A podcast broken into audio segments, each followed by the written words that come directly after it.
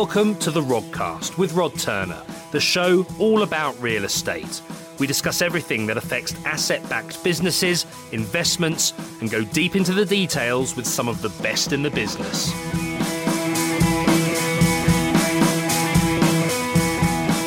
Hello everyone and welcome to another episode of the Rodcast. My guest today has almost 40 years experience in property development. He has created over 6,500 new residential units and over 2.5 million square foot of commercial space.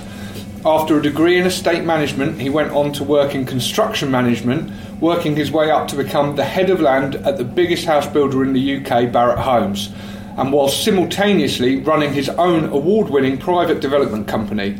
In addition to all of that, he's the director of a prop tech software company and a guest university lecturer on property development. So it gives me great pleasure to welcome Paul Higgs. Hello.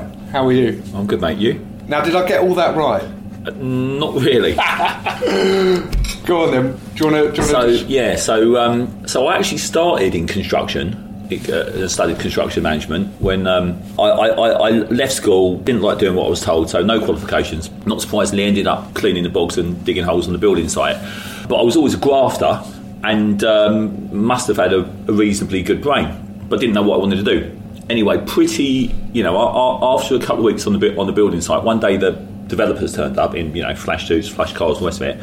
So that's when I decided, right, that's the thing. I'm going to be a property developer. Yeah? I don't want to give away your age here, but what sort of time frame was that? That would have been. Let me work it out. So 1983. So 1983. Working on the building site, decided I wanted to be a property developer. Yeah. And at the time, so I just assumed, well, look, I'm working on the building site. These guys are turning up, having a look around. Property development's obviously all about building stuff, isn't it? That's what I assumed. So as I say, I was a grafter. I obviously had a reasonable brain, and basically I wangled myself a job helping the site engineer, the bloke obviously that did the setting out. So I was really keen, always asking questions and stuff like that, and after a couple of months I basically said, look, do you want to go to college part-time? So I said, obviously, yeah, of course. So, and cut a long story short, so I actually studied construction management first, and then became a site engineer, and then a trainee site manager, and then a site manager. So I was basically a site manager in construction by the time I was 21. Only on sort of smaller sites. Yeah. So I was actually... And this was in London? Yeah, this is all in London, yeah. And but I was doing all of this because I wanted to be a property developer, yeah? So I thought, right, this is what I had to know, what I had to do in order to be a property developer. And then I think me and the mate of mine, we bought a house when we were 17, just a bit of an old wreck, did it up at evenings and weekends for about 2 years. Eventually sold it, made a few quid, did another one, got a bit more adventurous, bought a house, split it into flats. So from sort of 17 to 21, we were sort of doing small... I probably wouldn't even really call it development anymore, but you know what I mean? Small refurby development deals, yeah? And as time went on, and this is the other interesting thing, right? So everything we were buying, it was either in the auction, and 35 years ago, Yorkshire was a completely different world to it is now. Do you know what I mean? There were... a lot of deals. It was all a bit underground, not that many smoky rooms. Well, even when I started, I bought in auctions, but I haven't said that I bought one recently, but it's very, very different. Yeah. So I haven't actually bought anything in an auction for, well, probably 30 years, to be honest. Yeah. So anyway, so at the time we were buying things either straight off, from agents or in the auction. So basically everything was really on the market, albeit the auction stuff was a little bit under the radar, But as time went on, because we were doing everything was sort of in our little patch where I grew up in a place called Hayes in West London, and every now and then there'd be a little house pop up or someone else would be doing a deal, and it hadn't been near an agent, it hadn't been in the auction, so it's like, did we miss that? And then I started becoming aware of the concept of off-market deals, where you effectively just spot stuff with potential and approach the owners direct, or have some sort of other in, and also. I started becoming aware of planning, really. So, and the importance of that. Also, actually, I stumbled on a book about option agreements, which was a massive eye-opener at the time. So all of a sudden, I thought, I can do control land or buildings and do deals with a quid, without actually having the money. So that was a massive, massive eye-opener. I then spent a fair few years trying to do land planning and option deals, Yeah, whilst doing the slightly bigger refurbs as I progress. Yeah, so I'm trying to do land planning and option deals. 95% of them didn't come off because I didn't really know what I was doing. It was all literally trial and error. I mean, there was no training or anything in those days, but the only thing you could do is read sort of quite dense, you know, planning law books, technical legal books, and stuff like that, which I did because I loved it, because I was into it. Yeah.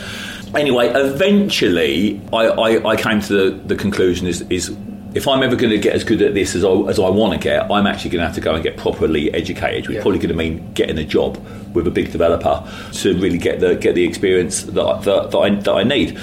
So I had sort of long think about that. Okay, so well, like what is the job to get? And I'd already, I think, come to realise that development really is all about land, i.e. finding the building, finding the opportunity, you know, negotiating it, tying it up, and then of course getting planning if that's your thing. Yeah. So I realised that literally the key really job would be as a land buyer. Yeah.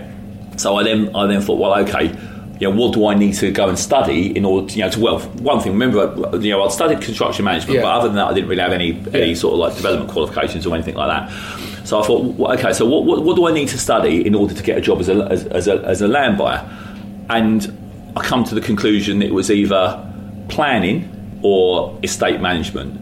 Now, I know you are obviously, just before we started, you asked a question about estate management, and a lot of people get confused about that, what that is, and I did actually. When some people said to me like, "Oh no, you need to do estate management," I was thinking, "Fucking estate management," and I mentioned, "Well, like what's that? Like forestry or something, or you know, looking after big estates and managing stuff, yeah." But it's not that at all. It's in other universities. So I went to South Bank in London.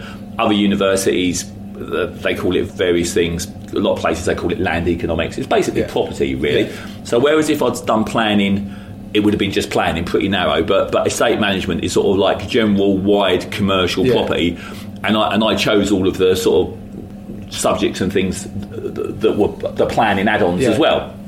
And the whole training was really geared. That whole degree was really geared up towards you becoming. Everyone else were, they all like chartered surveyors, So it was RICS accredited and all the rest of it. So anyway, I did that. So that was like 5 years part time. Yeah. Whilst still doing slightly bigger development deals as I built up. So this is still late 80s now? Yeah, no. So this would have been... So I think... When was it? So it was actually early 90s by the time I went to university. So that was... It was sort of like probably 1991. Yeah. So when there was actually a little bit of a crash going on then. Yeah. So I'm still doing some small deals. I was going to university, studying property, basically. And that was it, and you know, gradually doing slightly bigger deals as I learned, and more and more of the land deals, the planning deals, and the option deals started coming off. And was it all London based? Because it was all London. Like land's hard to find in London, or were you doing more conversions, or?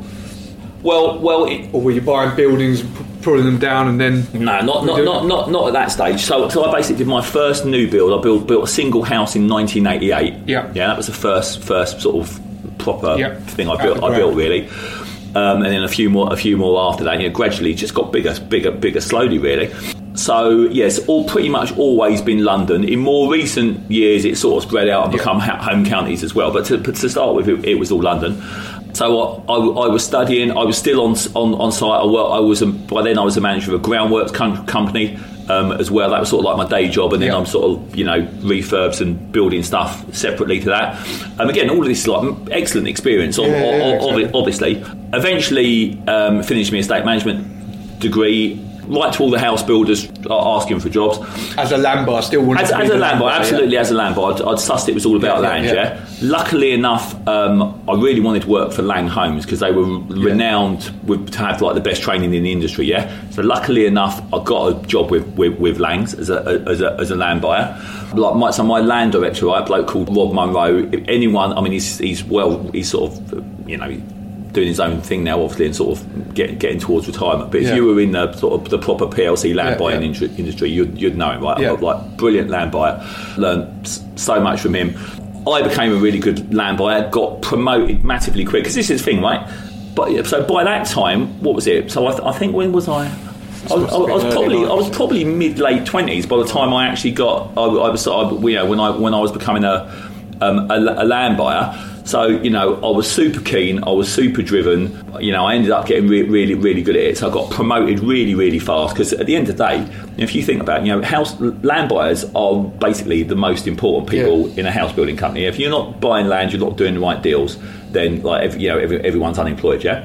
So I got promoted really quick a number of times. I was with Laing's for about 5 years, eventually got headhunted by Barratt's because I was literally buying everything in their patch, and I was with them for about 5 years, so I eventually ended up as head of land at Barratt's. But the interesting thing was, I'd done all of that. I only wanted a job in land to start with, to get the learning and the experience. Yeah. And I ended up obviously working for PLC developers for 10 years, which, because, you know, every time I went to leave, they offered me more money and promotions and all the rest of it. And it got to, in the end, it was like, look, there's nothing more you can offer me. I'm just going to go, I've got to go and do my own thing, yeah? Which I did. So that was in, I think, 2002, 2003. Yeah. I set up Millbank. And, you know, I basically, that's been doing that, ever, you know, land planning and development deals ever since. You mentioned there you're head of land for Barratt Homes, but just to put that into context, Barratt Homes are the biggest house builder in the country, and you were the head of arguably the most important part of it. So it's a pretty amazing achievement for someone. Yeah, I mean, that wasn't for the whole country, that was only for London. But having said that, London was the biggest, most valuable patch. And also the most difficult patch. I mean, if you think about it, it's, you know, it's not easy to buy land anywhere, but, you know, London is probably where there's, you know, most demand and most competition, you know.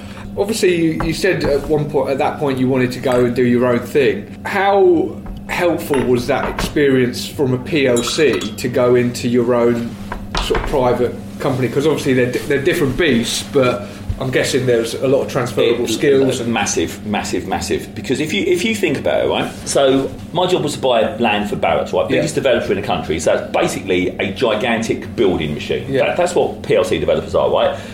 You've got to feed them with land, and houses and flats eventually come out the other end, right? There's a whole lot of complicated stuff that's got to go on in the middle, but that's the crux of it, yeah? And it's the same for all house builders. So, you know, if you're, you know, Crest, Wimpy, Laing, Barclay, Countryside, everyone, right? So you're literally playing at the top of the Premiership, yeah? So, and you're all bidding on the same sites, because this is the thing. So, for me personally, my focus, you know, before I worked for PLCs and then after, has always been only on off-market sites where you don't get involved in a whole load of stupid competition, right?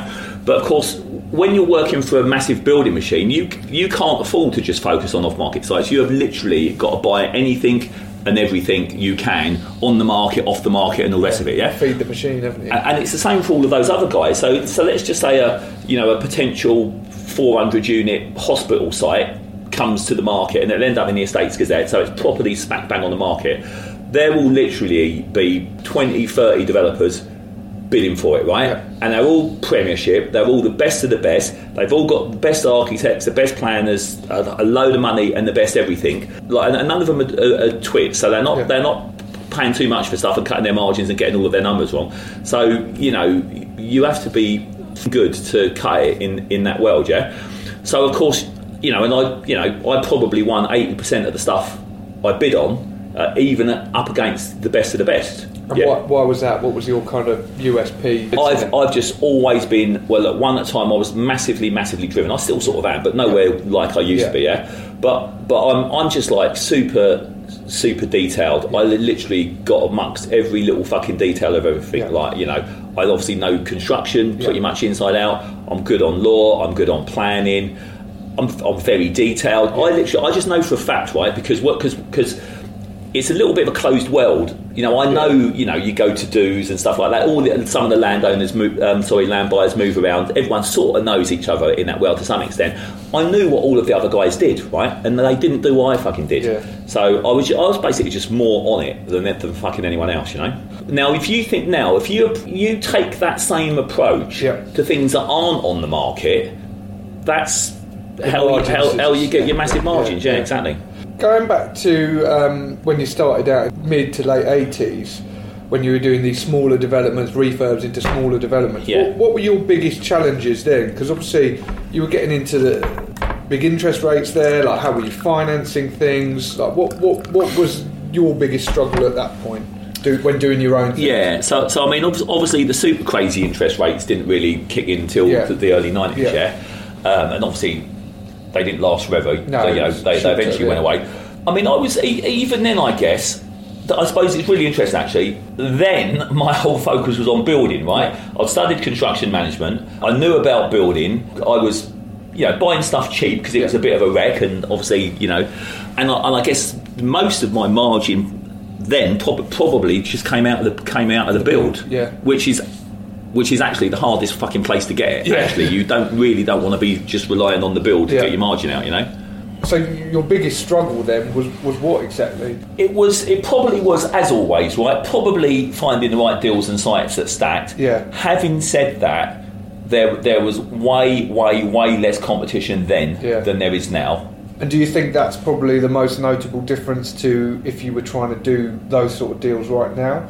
Yeah. So let me just sit. I'm just trying to sort of picture it really. So if I was trying to do, it's hard to forget what I now know. Yeah. Exactly. And yeah, I mean, now the problem would be definitely way more competition, and of course the problem is, and this applies to proper big developments and sites as well, the problem is not because there's way more competition for that as well now than there was in those days, it's competition, but it's competition that doesn't know what the fuck it's doing, and they basically bid too much, pay too much for stuff. A lot of them either don't make no money or they go bust, and you wouldn't want to compete with that. I mean, the only way... argue with stupid. Exactly.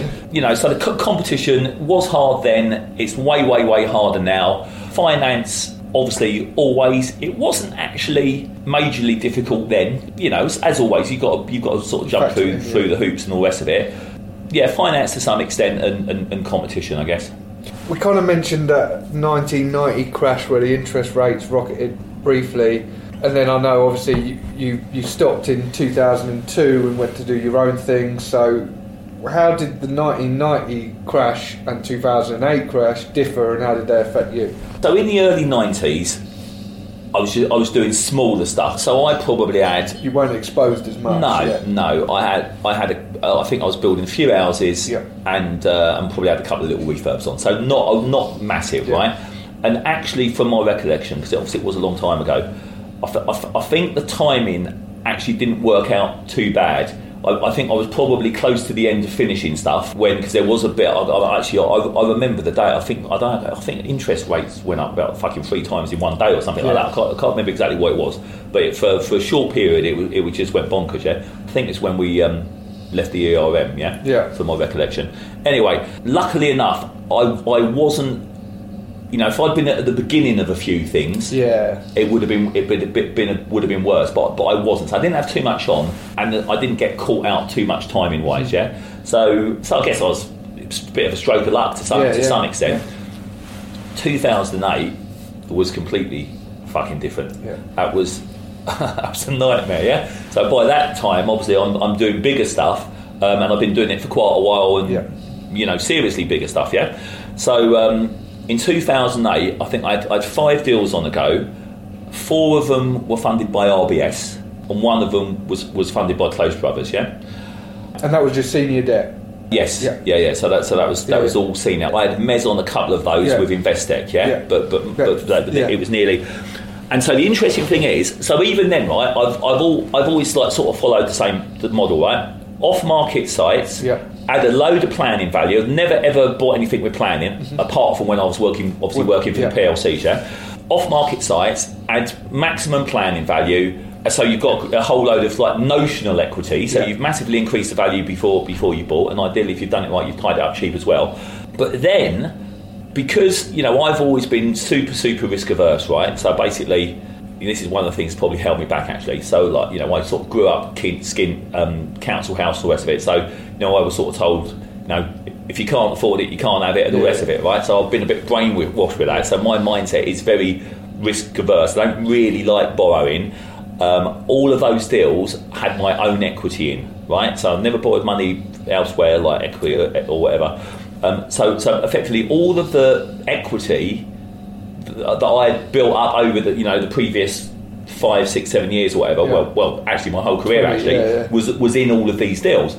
And because they were all, you know, quite low loan to value, so at that point, you know, you could have gone around and got, you know, you could have got 90, 95, even 100%, particularly with the Irish banks and stuff like that. In a weird way, because my deals were so good and I had a load of equity in them, they were the first that got the plug pulled on them.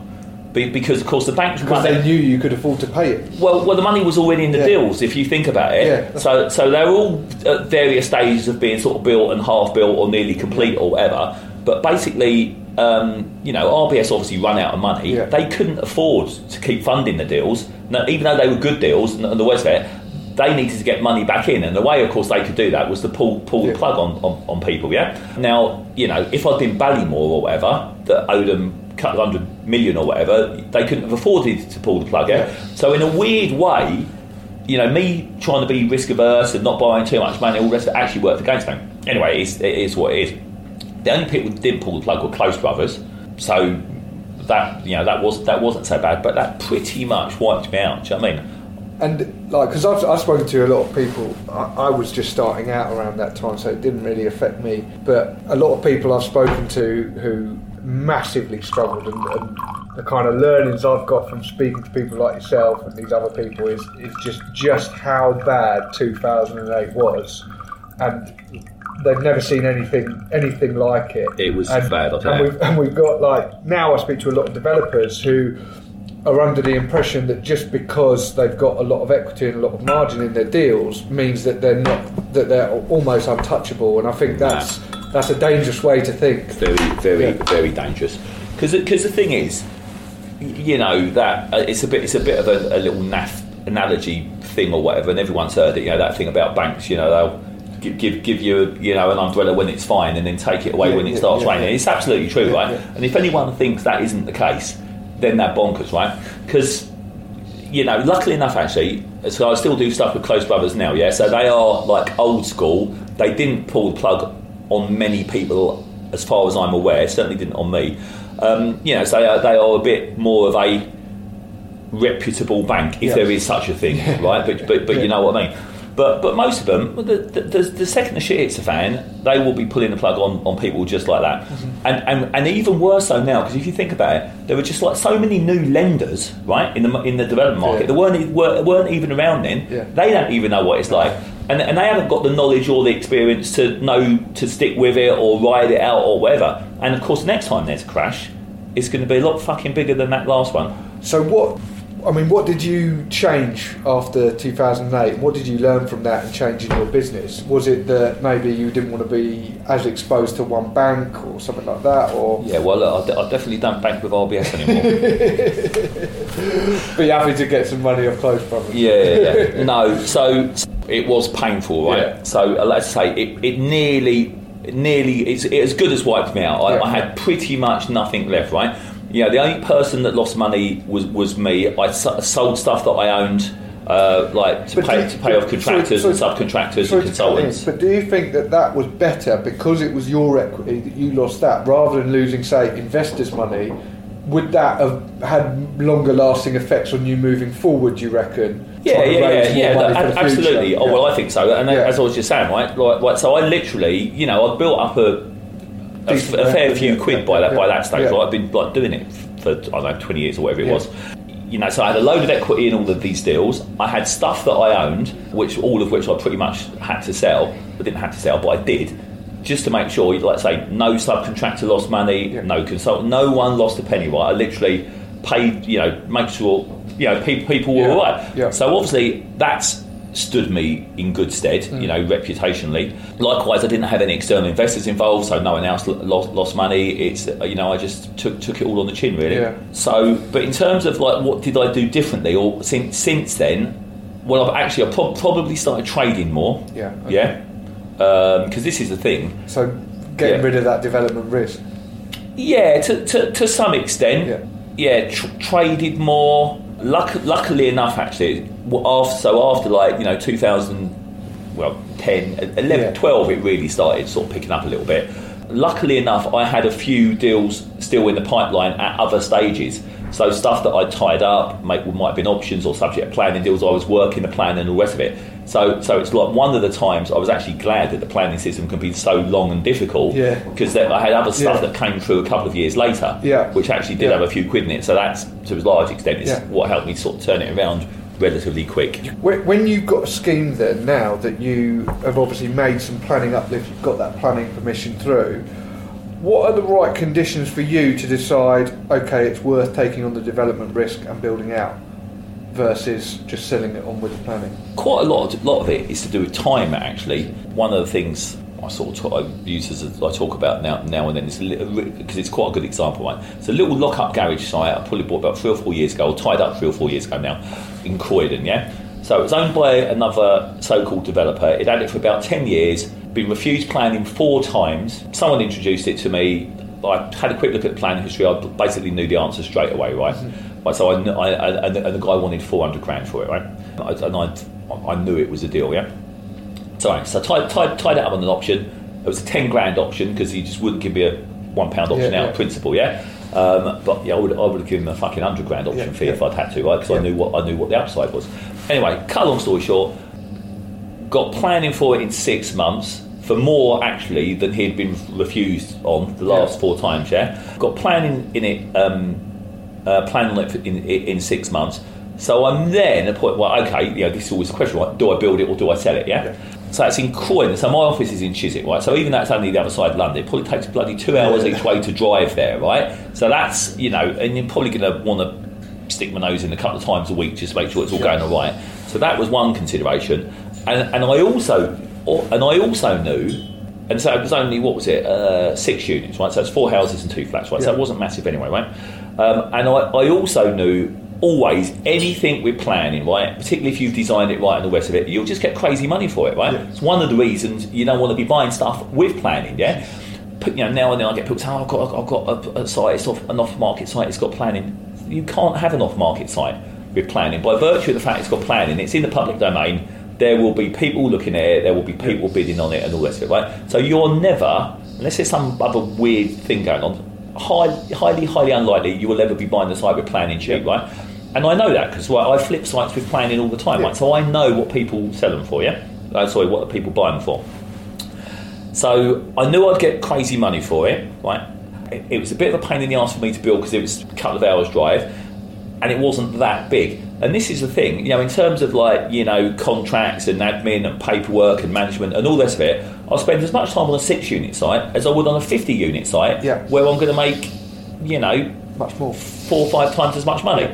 So that's always a big consideration. Do you look at like the annualised return? So, for example, if it's a scheme that might take you 18 months to build out and exit versus looking at the returns for that annualised, as opposed to if you can just sell it within, I don't know, 6 months? I do. So as well as... Yeah, I guess that depends on your pipeline as well. If you haven't got anything, like me, if you've got a crap pipeline, then I might think, well, actually, I'll build out because it takes me so long to actually find a deal worth doing that I might be better off actually building this one out. So I look at IRRs, and obviously I consider, you know, the bigger picture in terms of, like, you know, how long am I going to be in it? How much could I get out of it? Yeah. What else could I do with my money? Do I need to flip it quick to get some money out? Because there's something else I can go and buy that's a really tasty deal. Do you know what I mean? So all of those considerations come into it. But probably one of the biggest ones actually now for me is like, do I like it? Would I be proud to build it? And because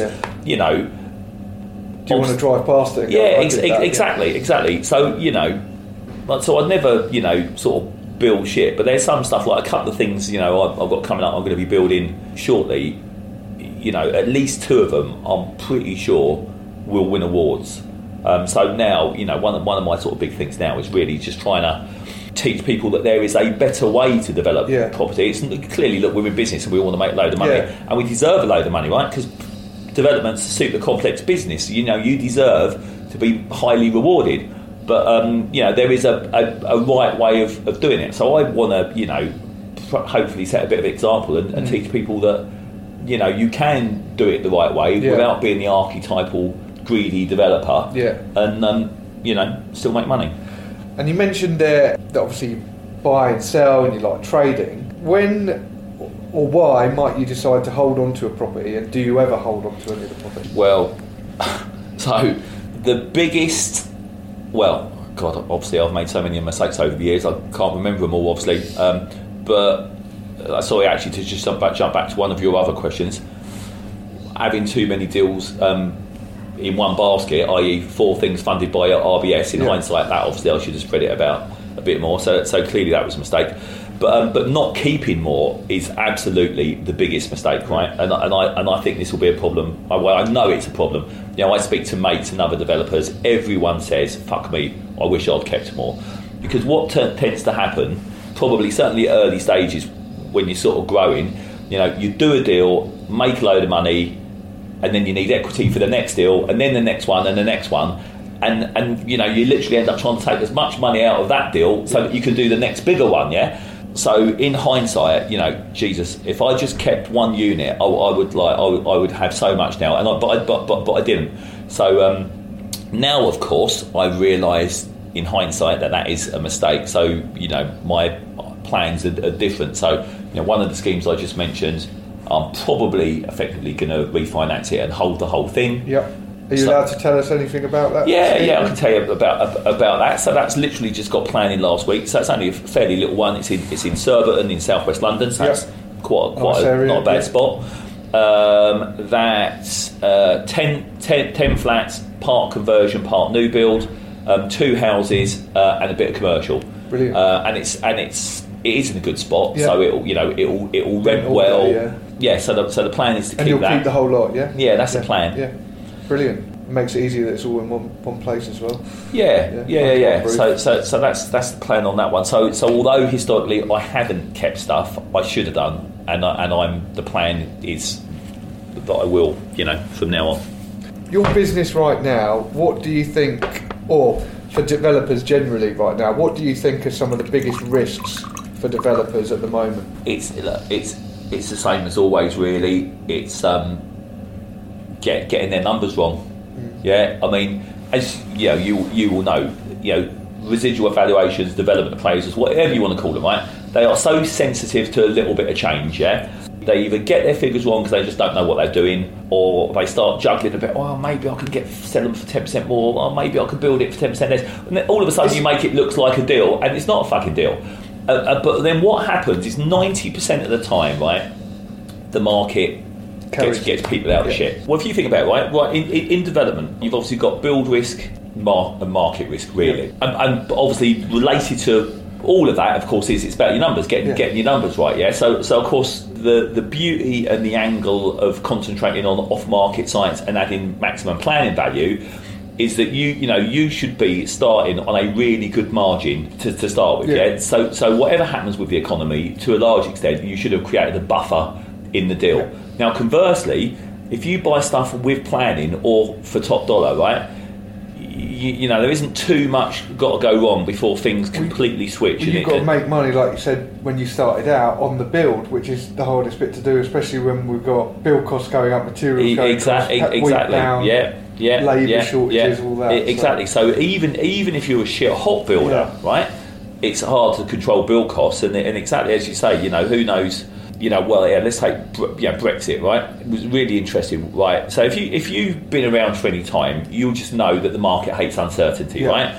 So I had a couple of things that I was actually planning to build, right? The second that Brexit vote went the way it did, I until literally, you know, after the election a little while ago, when now I think there's a bit of certainty or a bit more certainty back in the market. I've been flipping everything for the last 2 or 3 years because I know the market hates uncertainty, and you know, I know what happened last time, and the last thing I wanted to do was get stuck in the middle of building stuff, you know, if it all goes tits up again.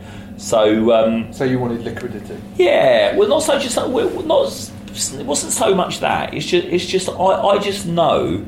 Well, look, it's happened to a lot of people, isn't it? Yeah. It's like. You know, there's included some quite big names, and they're talking about Brexit and the rest of it. Well, yeah, look, absolutely, that has not helped. I thought it was more so from me, it was stamp duty was the biggest killer for what I was doing at the time. Was that bigger stuff, yeah? Well, it was just not bigger stuff, but it was more higher value stuff. So that's what I mean. So, it's obviously the stuff sort of 975 plus. It really hammered, yeah. Well, it just killed it, and that had a ripple down effect. So I remember we did something in Pimlico. The last unit fell through, and then we had to get that, and we ended up having to reduce the price, I think, by about 13% just to get that last unit sold. And from then, for about 2-3 years, I couldn't find anything in London because. It was just things like the rental stress test didn't help because that meant the second exit of refinancing and holding was kind of just gone. So to pay back your senior debt, you needed your senior debt to be at sort of 40-50% rather than 60-70%, otherwise how are you going to pay that back? And that just kind of killed it. And then Brexit just magnified everything. Yeah. So, sorry, I cut in. No, look, you're right. I mean, I guess I think the thing is, well, look, it's interesting. It's so like, I don't know, we've got a budget coming up, right? Who knows what might be in that? It's like everything, isn't it? These changes, they can create problems, but they can create opportunities as well. Yeah. And it's, I guess, a lot of that knowing what might happen just sort of comes from experience. A bit what we were talking about earlier. There were just like so many newer developers and newer funders that don't know. They just don't know what to expect. Yeah. If you rely on riding that wave of the market, then at some point it's gonna. It's going to come unstuck, isn't it? Look. My view on that is really, look. If you need the market to get you out of the shit and make money, then you're not a developer. You're a speculator or chancer, really. What excites you about the next couple of years for UK property? For UK property, well, it's interesting actually, right? So yesterday, I was at the London Residential Development Conference, right? There's a crowd called LD Events. I don't know if you've ever been to any of their stuff. I obviously speak on a few of them. It's all proper, Barclay Homes, Land Securities, British Land, like literally the proper industry leading stuff. And they have a few different conferences on different things throughout the year. And I go to all of them because it's really really interesting stuff. And so there's a whole load of emerging. Alternative type uses. Obviously, I'm talking about large scale now. So large scale build to rent, because I've actually got my eye on that's something I particularly fancy. A proper big one. So I'm looking at a few of those.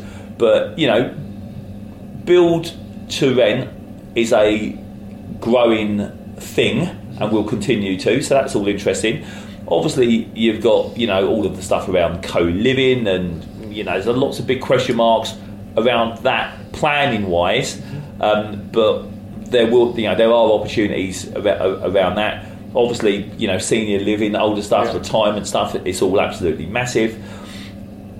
Prop tech, obviously, I think you sort of know. We might talk about it later. I don't know. I'm sort of behind Land Insight. Let's talk about that now. So okay. Do you want to tell us a bit about that? So, because there were obviously big opportunities, massive opportunities around Contech, construction technology. Which is making everything more efficient, isn't it? Like, exactly. Making your buying more efficient, making the opportunities more efficient. Yeah, so it's really interesting. Hopefully, I don't know, a lot of people, I would hope, would have heard of Land Insight, right? Because really, if you're a developer or a site finder, it is like the industry-leading thing. Now, there are alternatives, but... I'm pretty sure we're the best because I'll make sure it's been designed to be the best. I know exactly what it needs to do. So that was an interesting one. So I think it was 2014 now. A couple of techie guys had a idea about creating a bit of software that they were working on in order to find sites, right? And initially, they were thinking about it for self-builders, for the self-build market, yeah? And anyway, so... They started hunting around, and they were looking for a land expert, and they were looking for funding. Yeah, so they somehow sort of come across me, and they were sort of tapping me up, and we were having chats every now and then, and I was sort of thinking about it, because other than land, I'd never and a few stocks and shares here and there. I'd never really invested in anything else, right? So I knew nothing about investing in tech companies, right? But obviously I could see the potential, yeah.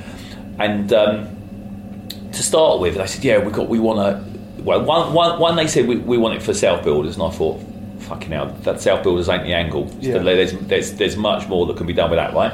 But then the other thing they were saying, yeah, we really want to help create an honest and open land market. And initially I was thinking, fucking hell, I don't want that to happen. Do you know what I mean? Because literally, you know, this is the thing. If you think about it, you know, the supply of land with potential is massively, massively restricted by the planning system. It's hard enough to find it and buy it and do the deal and the rest of it. If you have that skill set on the planning side, you get to benefit from it. Exactly. My whole career has literally been about knowing all of the angles and every little bit of detail that someone else doesn't, so I can get the deal done. And now all of a sudden, you know, there's a bit of potential software that I knew what it could be created to do, which is a lot of what I used to do the hard way, i.e. hunting around, finding information really quickly and then knowing what to do with it, right? So in the end, I thought, you know what, this could be really good, and if I don't get involved, someone else probably fucking will anyway. So I did. So I was like the founding investor. Another guy then came in just behind me, Simon Murdoch, who's like literally, you know, renowned in the industry. He's a serial, massively successful tech investor. Was involved in, you know, Zoopla, Shazam, right from the beginning. Loads of stuff you would have heard of. I mean, he's like, that is his thing. And so, you know, to be honest, those guys, you know, they've done really, really well, but they don't, you know, they've got a good land guy on board that knows the market and their industry inside out. They've got an excellent tech investor on board who knows that world inside out. You know, so as a result, that's done really, really, really well. And, you know, we've got massive plans for it, and it will be, you know, it's continuing to go really well. So that's obviously good. So you know, prop tech in general, there's big opportunities around that. What about, you kind of mentioned a bit about construction tech, so things like modular, sit panels, stuff like that. What are your thoughts on that and where we are now versus maybe where it can get to? Really, really, really interesting as well, yeah. So that's one of the things I was actually going to come on to tell you when we were talking about this thing I was at yesterday, because a lot of it was about prop tech as well. So there's some pretty good prop tech companies and speakers on there. And again, that's something I'm really interested in, right? The interesting thing is lots of people are talking about, you know, modular and offsite and stuff like that, like it is like the solution to everything, right? And the interesting thing is, like, people have been talking about that my whole career, right? It's not like it's becoming really, like everyone's talking about it now, right? Partly or largely because of the skill shortage and all the rest of it. But, you know, it isn't new. I mean, you know, people were building prefabs after the war, yeah? And, you know, I was telling you when I was, you know, a site engineer, I mean, I remember I was working on an office development in, like, the early 80s, and we were using toilet pods then, do you know what I mean? So none of this stuff, it isn't new, and to a large extent, to date, it hasn't quite flipped yet, right? And it's as simple as this. People in the modular world and the rest of it talk about it as the next big thing, and it's cheaper than traditional and the rest of it, right? It's fucking not. Of course it's not, right? Because if it is, Barclay, Barratt, every mainstream developer in the world would be doing everything for modular, and they would be buying all of the sites because they could be buying them for more money on the same margin because they can build cheap, right? It's as simple as that. If and when you see every developer building modular everywhere, that will be the time when it's cheaper, right? Now that said, it obviously is cheaper, or works out overall cheaper for some things, such as some build-to-rent, student accommodation, where you model it and you get that all of that income in so much quicker. But at the moment, for standard build, let's call it, it isn't yet cheaper. At some point, but it's getting cheaper all the time, and it will. And at some point, it will flip. That's exactly what I found. So I've done something in the past involving modular stuff, which was for specialist care facilities, and the reason we chose it was not because it was necessarily cheaper, but it's because of the detailed spec we had to do and the quality control. It was actually easier to get it all done modular under one roof and then bring it to site and do it that way. But whereas if we were just building, I don't know, bog standard houses or flats, it wouldn't have been sort of effective, really. But what about sort of things like 3D printing and that sort of stuff? Is that a bit too new and not quite understood yet, do you reckon? Yes, is I go to certainly not understood by me. It's like all these things, yeah. It'll happen at some stage. I don't think the time's quite right yet. I don't understand enough of that. I think the whole off-site construction, modern methods of construction, precision construction. Actually, lots of people are calling it now. I'll tell you one of the problems with that is that at the moment there isn't really any standardisation. There's lots of little modular companies and all the rest of it. I've got one of my mates has got one. None of them are talking to each other. They're all like trying to do their little thing. A lot of it's pretty much the same. All that, it's all sort of coming together. And, well, interesting, right? I'm just off to, I don't know if you know, it's a future build at Excel, right? I'm off there after this, yeah? It's all super interesting. Things are changing all the time. A lot of the problem in that world is you get people coming up with ideas. Well, very often in the whole techie world, they're solving problems that aren't even fucking problems. They just come up with an idea to solve something. Well, hang on, that ain't a problem, right? Really. And the other thing is, a lot of the people doing that stuff aren't actually in the industry, and they don't really know enough about it but that's sort of changing, and it's sort of sorting itself out. So it's all getting there. Right. I think it's interesting, but again, most of that stuff is over my head, to be honest, with all the tech side of stuff. So let's go on to talk about the planning process. So obviously planning process in this country gets a lot of stick. Yeah. Do you have any policies you'd like to see brought in, maybe in the next budget, or that you think would help, or any major sort of grinds against the planning process at the moment? Obviously, without doubt, planning is very, very difficult, right? However, certainly newer people might not believe this, it is easier than it's ever been.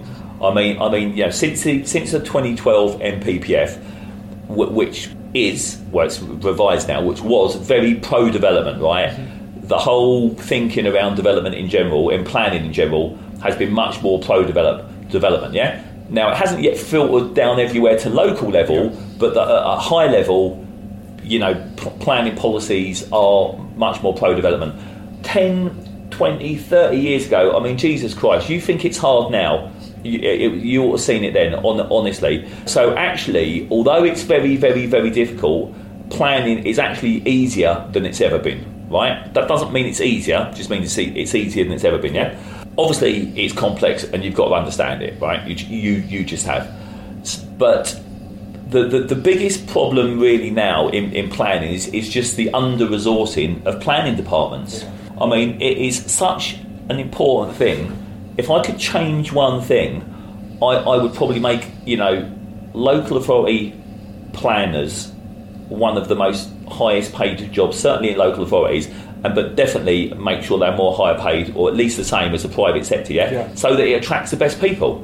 That's a major problem I'm finding at the moment, is the quality and understanding from a lot of it is junior people at the council and town planning level that are being lumbered almost with having to deal with situations that maybe they're not experienced or qualified in, because the councils and departments are just so understaffed, and that filters back onto us. It's incredibly frustrating. It is, but I do feel for him. Me too. Actually, do you know what? When I first started out years and years ago, there was, and I sort of didn't understand it the way I do now. It was like, oh, fucking planners, they've done this, they fucked me up. Well, I remember what I said, like 20, 30 years ago, it was a lot worse than it is now.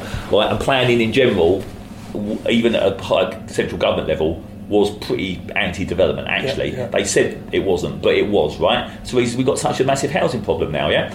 So, there was a whole lot of, not really liking the planners now, right? For obvious reasons, because they can cost you a lot of money and cause you serious problems, yeah? Now, I realise that, you're much better off. They're in a really, really difficult position, yeah? You imagine, if you're a planner, you're probably, overworked and underpaid.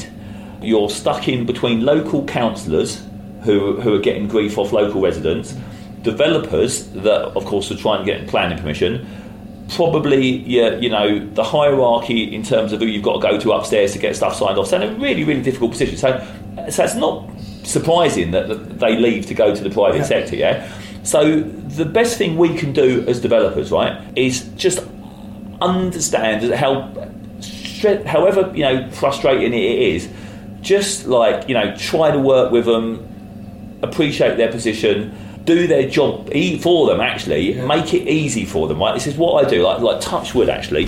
I've got 100% plan and track record, right? I've never, ever not ultimately got planning, right? I've had to appeal a lot of those things, but sometimes that's been my strategy from the start. I've known that the only way I'm ever going to win this is appeal it because of what it is or where it is and the rest of it, right? But that's because I'm super detailed, right? And I, to a large extent, do their job for them, and you've got to make it harder for them to refuse you than it is for them to approve you. I totally agree with that. It's I think people get a bee in their bonnet about planners, and it's a little bit maybe unfair, but the private sector takes all the talent. And well, not only that, I've got to tell you, it's a bit like that little story I told you about earlier. Lock-up garages in Croydon. Yeah. The bloke guy had it for 10 years. He tried to get planning 4 times. Everyone had been refused. Right. Second I saw it, I knew straight away what the answer was. Right.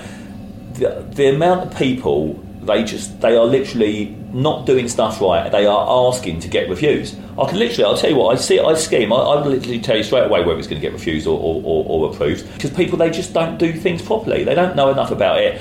And lots of people, particularly less experienced people, they just wrongly assume that their architect and or planning consultant knows all the answers and is going to sort it all out for them. So where can people go to find out that information? There's an obvious answer I don't really want to say, but I mean, look, you've got to learn from someone that has been there, seen it, done it for real over a long period of time, understands it and is still doing it, and either, you know, work with them or get them to show you how to do it.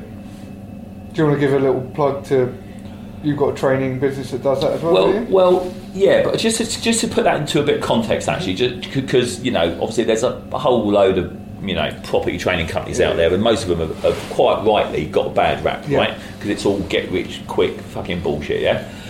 I'm talking more from a level of, if I want to understand planning and I don't have the time to go to do a land economics degree or a chip-town planning degree and things like that, but it's more the technical knowledge I want. Right, let me tell you two things, right? So obviously, look, I know how to do this stuff, I've reverse engineered it, teach people exactly what they need to know, right? Interestingly, I'm not sure if you mentioned in the intro, right? I teach on the MSc property development at South Bank University, actually. In fact, this year I'm not on it this year, right, because I'm busy with a whole load of other stuff. But I teach on the MSc Master's Degree in Property Development at South Bank University, right? I've got people that have done that do my training and say afterwards, like, fucking hell, I've learnt more in 3 days than I did in 2 years. Because it's literally... Because the syllabus is the crux of absolutely the key stuff, exactly what you really need to know, right? However, let's just park that, right? But this is something I say to everyone anyway. The best thing you can do to learn about planning, and it won't cost you a penny, is just go to planning committee meetings and read the reports, right? You'll start getting a feel for what's discussed. You'll read the reports. I still do it now. If I've got a planning application or I've got a scheme in a local authority, well, even look, I've got Croydon again, right? I've got a couple of little sites in planning in Croydon.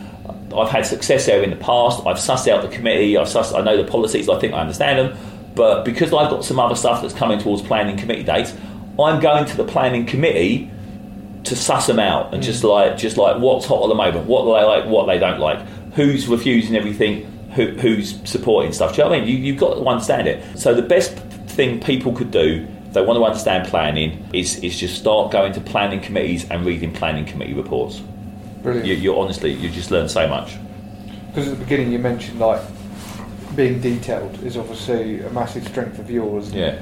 Something I try and do is get down to, like, the real granular level of everything and be as technical as possible. And you talked about understanding planning, understand the law, things like that, which I think is just so key. The problem is a lot of planning stuff. You know, there are most planning books, and I would say, look, obviously I totally go and read them as well, right? But they tend to be sort of fairly dry. Do you know what I mean? It is more law and policy and the history of it and all the rest of it. I'm not really aware of a planning book that sort of tells you exactly how it all really works. You should write one. I am writing one. Hey. I've been writing it for about 7 bloody years now, and it's 90% finished. It's not just planning; it's basically, you know, land planning and development. So it's nearly finished, and I am. Well, funny enough, actually, no, it's MIPing next week, although it's not, because it's cancelled.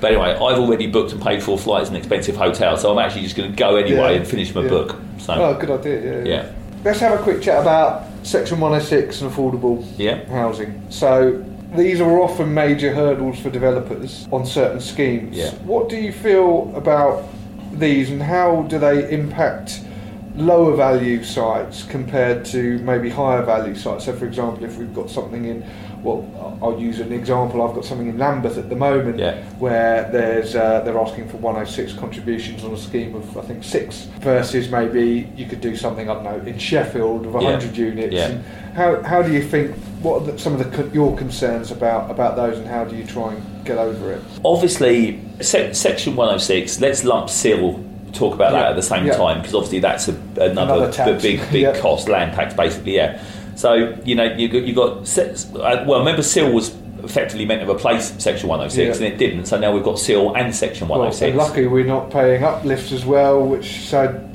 Javid wanted to bring in on top of that. Well, I'll tell you what would be really interesting, actually, cause to see what comes out in the budget, actually, because, well, who knows, we'll see, right? Because, anyway, planning policy should be put in place to reflect land economics and market conditions, right?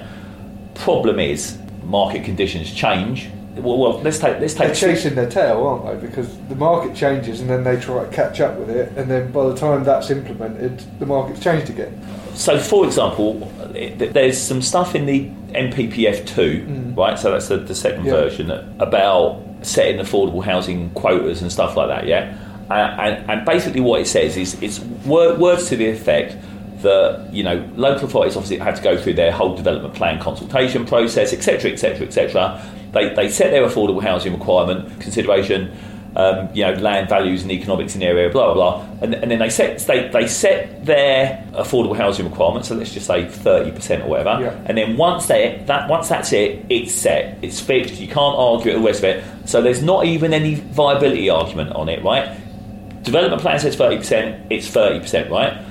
But of course, I mean, and that's madness, honestly. This is going to just cause so much grief, because even if the local authority had been able to go around and assess every single site properly to work out, okay, what they're doing or should be doing when they're setting these trigger levels, right, the amount at which affordable kicks in, is working out, okay, well, look, in order for a landowner to be incentivised to sell, they need to be getting over and above existing use value. Yeah. So if you've got a house with a big garden and it's worth £1 million as it is, and I come along and say, all right, well, do you sell me your house for £1 million? No, not really. I'm not thinking of selling it. Yeah. Oh, if and when I am, I'll just stick it on the market and get £1 million for it, right? Now, so I need to be coming along and saying, well, look, here it was. I know your house is worth £1 million, but I think I can create some planning value, and then I can pay you 1.2, 1.3, 1.4, who knows, whatever. So obviously that's dependent on how much value I can add at a negotiation. But the point is, in order to be incentivised to sell, landowners need a premium. But at the same time, of course, there's a massive housing, you know, significant housing need, particularly for people that can't afford stuff. People in most need proper social housing. So the then question is, well, okay, how much affordable housing policy wise do we ask for that isn't too much and therefore going to make things unviable? Because this is the whole thing, right? You know, you ask for too much, you get 100% of nothing. That's one of the things Ken Livingstone did through one of the biggest building booms ever. He had a 50% affordable housing requirement, which was complete bullshit, and it was like, well, it's 50% or nothing. And it was, look, if I provide you 15%, I'm below existing use value, no one's ever going to do a deal, no one's going to sell. But I might be able to get 45% to work. No, 50% or nothing. So throughout one of the biggest booms anyway, they got a whole load of nothing, which was, you know, diabolical on all counts. The point is, clearly there's a need for affordable housing, right? So there must be affordable housing requirements, and we should try to provide it where we can. But it all comes back to the land economic, and therefore what you do, like most of the time, you're basically just running a viability assessment. Really, that's what you have to do, is just to you know, make your case and say, look, I can't provide X, but I can provide Y. So you touched on like the housing crisis as well. What are your thoughts on that? Because people are sort of bring it back to we haven't got enough houses, but then I think I read something the other day where we've got over 450,000 empty residential houses that might not be up to standard, but they're standing alone. Certainly not in sort of city centres, but in some more rural areas. And then I think it's even more of that empty commercial units as well. So, like, what's your take on the whole housing crisis and all? Well, look, there's lots that can be done, obviously, and there is lots that people are trying to do, including, you know, improving, speeding up the planning system. I'd say that the best thing there would be literally just more good planners, right? That would make a massive, massive difference, right? There's all sorts of other stuff. Absolutely. Look, particularly sustainability, like climate change and all the rest of it. Like, you know, there's a whole ton of housing stock all over the country sitting there empty or derelict or whatever that could provide good new housing, right? So getting rid of that on that needs to happen straight away. That would be, you know, make a whole load of stuff viable which isn't currently viable. So that would make a really big difference, and who knows whether it might happen, but let's hope it does. Improving the planning system, getting rid of that on refurbs and conversions. PD is not the answer, in my opinion, right? Now, I appreciate that there's lots of sort of newer people that have got involved in development through PD and stuff like that, but, you know, does not generally create good environments for people to live in. I don't know about you, you know, I don't want my kids having to fucking plan a car park on a converted office scheme. It's like, it's not ideal. There's got to be a better way, really. There's not enough quality control on things like size and that stuff, I think. Yeah.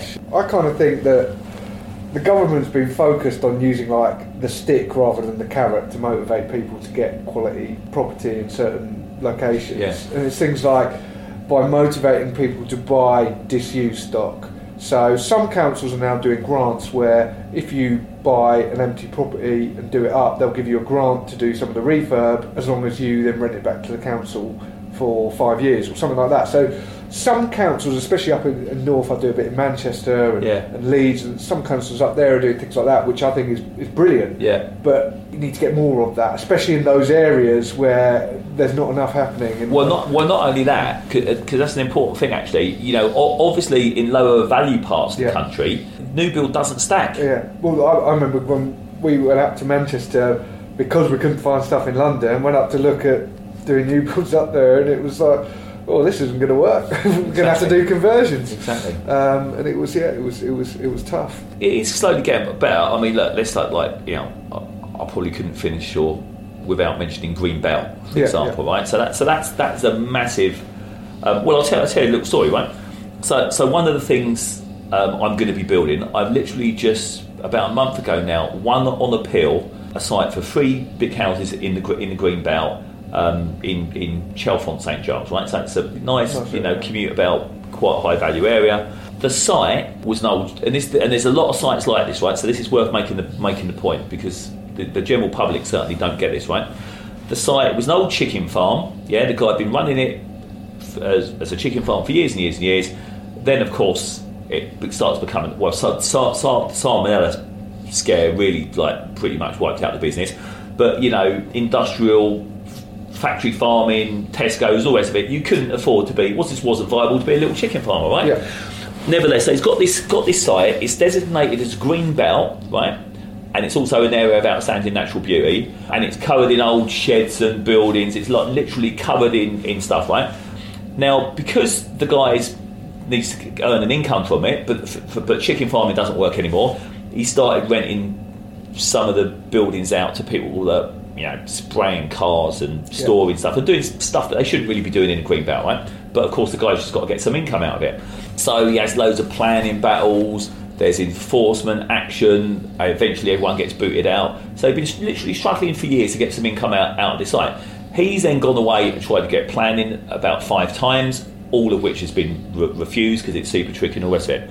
Site got introduced to me probably about 6 years ago now, right? I met someone, they told me the story, and they said, you know, the guy's been trying to get planning for years, would you be interested in having a look? I said, yeah, look, I'll have a look. So I had a look, right? And I thought, yeah, this has definitely got potential, but it ain't going to be easy. Anyway, cut a very, very, very long story short, I literally won it at appeal about a month ago after 6 years. I guarantee you, I'm not sure if I mentioned it or it was earlier or whatever, I'm going to be building that thing. It will win awards. Is this like a Grand Designs type build? I wouldn't quite call it that. It's very different. So it's three big houses. Yeah. They're designed to sort of fit in with a landscape. Yeah. They look a little bit like industrial farm buildings. It's good. It's really good, right? Guaranteed, like it's a 1,000 times better than what was there, and it's been a 6-year battle to get it right. And if anyone with a bit of common sense, and you said, look, you can have this or this, like, you know, no one would say this, but say, well, let's leave it as it was, right? And because it just wasn't viable to do anything else with it. And there's a lot of, remember, that's not just Green Belt; it was designated as an area of outstanding natural beauty as well, right? And there's a lot of Green Belt like that, you know. Green Belt, which means it's shaded green on the proposals map, yeah? Some of it's got buildings on, it's on the edge of town, it's in very well-located places, it could be highly contaminated, but nevertheless, it's got a Green Belt designation there. And I think this is one of the problems, is like general public understanding. Because when people are talking about releasing the Green Belt, right, they assume that means, like, you know, deforestating exactly, and building over the countryside. And like, no reputable developer, anyone in their right mind would want to do that. Yeah. But there's a whole lot of green belt that could be developed that's basically horrible shit that actually needs tidying up. So I suppose everything goes back to trying to have a pragmatic approach to everything, which is obviously from a government level quite tricky to, I guess, quite tricky to do, isn't it? It is tricky, and if you think about it, and this is one that probably the biggest problem for years in planning. It's obviously like lots of things, it's just politics, yeah. The fact of the matter is, whilst everyone for years and years and years has known we need more housing, albeit now it's got it's becoming more and more obvious all the time. It's literally probably something about housing in the papers or on the news every other day, yeah. It's a major, major problem, and you'd have to be living in a cave for the last 20 years not to know that, right? But it's been a major problem for a lot of years. It's only because it's getting to the point whereby it is causing the economy serious problems that government is like starting to take it a lot more seriously. So, you know, that 2012 MPPF was really came about after the credit crunch to help get the economy kick-started again and regenerated, right? That's really the thing that sort of instigated that. But before that, literally planners, successive governments and planning policy had literally been just moving about the deck chairs or the Titanic. It was tinkering, right? Yeah. But it was never really going to make any major change. And the reason for that is because there's never really been any votes in making major planning changes. Because although everyone now appreciates that there's a massive need for housing, they still don't want it anywhere near where they live. But things are sort of changing slightly, but a lot of it's to do with politics. Well, that's been absolutely fascinating. Is there anything else you'd like to talk about or think the listeners would like to hear from you in regards to anything to do with development, housing, politics, planning, law? Well, so sort of probably one final thing that I think is important, right? So I think it was like 2013, right? I was sort of like semi-retired. I moved to Spain. I was living in Spain. Had a few little things on the go here, and I was sort of backwards and forwards a bit. But most of the time, I was in Spain, and actually, I sort of nearly gave it all up in terms of development, yeah. Because by that time, I'd been doing it a long, long time, yeah. And no matter however much money you can make out of something, however good you get at it, stuff starts getting a bit stale and boring. It just didn't float my boat the way it used to, yeah. But every now and then, like people would like ring me up and they've got a big development deal going on, a bit of a problem, right? And I was bored, to be honest. I said, well, look, fly over, and I'll sort it out for you. We'll have a chat, right? And so lots and lots of people used to come over to my house, and I'd sort their deals out for them, and I'd have a chat. And then I eventually realised, do you know what? I'm having the same conversation with nearly fucking everyone about don't do that, do this, what to do, and the rest of it. So that's. Well, I thought, you know what, I'll start running a bit of training. So someone asked me to speak at an event, one of these property events. I'd never ever spoken before. Went there, everyone loved it. And anyway, cut long story short, I brought a load of people over to Spain and run a course about land planning and development. It went really well. And I've sort of started doing a bit of that ever since, which I sort of quite enjoy. Yeah. Really, obviously, it makes a few quid, which is handy, but within the scheme of things, yeah. You know, it doesn't make anything like I make doing deals and my development stuff, right? But I do quite enjoy it. But the point about that, but what I really want to do, because what really floats my boat now, is to change the perception of property development and property developers, right? Because that's, again, that's one of the real big problems in development in general, right? The general public probably quite rightly assumes that the majority of developers are greedy arseholes that don't care about anything other than money, right? Yeah. And there are a lot like that. So I'm trying to teach people, look, there is a better way where you know, you can, you know, work with the planners, work with local communities, create good stuff that people will be happy with and you can be proud of, and when you're really good at it, you can do that and actually beat the arsehole developers as well. So the sooner, like, everyone gets that and starts working together and realises, like, fucking hell, developers aren't all arseholes, there are some good ones, there is a better way of doing things, let's all start working together, you know, the sooner the housing problem will start getting solved, you know? Yeah, no, I definitely agree with that. One last question I've got, which I ask everyone, is what's the kindest thing anyone's ever done for you in business? In business? Yeah. Blimey. Kindest in business. Blimey. Let me have a think. There must be something, but a lot of people tend not to be very kind in the land market. I tell you, it was like I can tell you plenty of terrible things. I mean, Jesus Christ, particularly in that, like, you know, multi-million-pound. Yeah. You know, you can imagine it. If you're one of those mainstream developers, right, and you're trying to do £100 million site purchase, fucking hell, there's all sorts of crazy stuff that goes on, right? So I could tell you plenty of classics. Well, look, I've had some, like, really, really good teachers, like, you know, my old MD at Barratt's, Clive Fenton, was just retired recently, actually. He ended up was chief executive for McCarthy and Stone. My first sort of land director when I was a junior land buyer, Rob Munro, fucking brilliant, learned so much from him. So that's, you know, I've met and learned and known a lot of good people. I'm struggling to think of kind.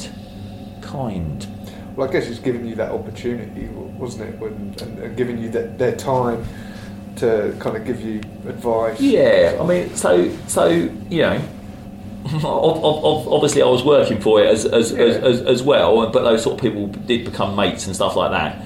But kind, isn't it strange why I'm struggling to think of kind? I don't know if it's just the industry. Because it's not really associated. That's why we asked the question. Yeah. To get people thinking, maybe, and I don't know, cliches like pay it forward and all that sort of stuff. It's just to get people thinking about. It doesn't always have to be about the bottom line and screwing people over to get things done, and you can people remember kind things or. Well, they do. Well, look, let's finish up on a slightly weird one, right? Because around the same time when I was, like, you know, semi-retired, 2013, I think it was, you know, development. Well, yeah, it wasn't really floating my boat the way I'd sort of lost my mojo a bit around it. I went on a bit of a course, actually, because the other thing, two things I've always been massively into, right, is property development and personal development, right? Like, you know, the stuff courses I've been on, stuff I've trained, books I've read, all sorts of stuff around personal development, right? Since I was a kid, actually, so I'm really, really, you know, I've done a whole load around that stuff. And so I went on a bit of training back in 2013-ish now, 12 it must have been, about, it was like, discover your life's purpose, right? Because, like, I don't really know what I want to be doing anymore. Yeah. Like, I've made a few quid, I got quite good at doing what I do, but it's just not floating my boat. So I went on this course, and you go through a whole load of exercises and blah blah blah, and at the end of it, you come up with a little thing. And my thing was like you know, helping kids and young people, particularly ones from disadvantaged backgrounds, sort their lives out, right? And it's really weird to go through this whole process. And at the end of it, I thought, you know what, I fucking knew that. But I could do a whole load of stuff to get it to me. One of my sort of, like, really big plans that you know, I haven't actually really got around to start implementing, but I'm sort of doing a bit of work towards it. Is actually to do with building youth centres and community hubs. Of things like that for people, because again, look, people need it.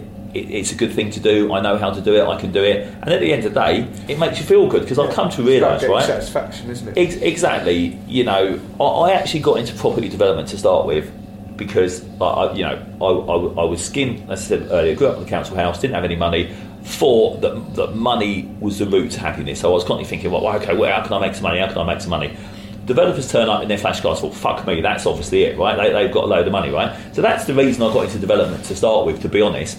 But what happened is I actually did eventually make a load of money and didn't get any fucking happier. And then, of course, I realised, well, what is it? And I came to realise it's actually... It sounds a bit fucking naff, but it's true. Helping other people is the thing that makes you the happiest, you know? Mm. Well, thank you very much. I've had a great time and learnt a lot about you. We haven't really had long chats like this, more being quick ones over a pint. But we'll have to have another one of those soon. But yeah, thanks very much for coming on. And if people want to get in touch with you about the stuff you teach, where can they find information about it? Email info@millbanklandacademy.co.uk and we'll, you know, can have a chat with someone. So. Brilliant. Thanks very much. All right, mate. Good stuff. Cheers. Please join me next time for more detailed discussions about property on the Rodcast.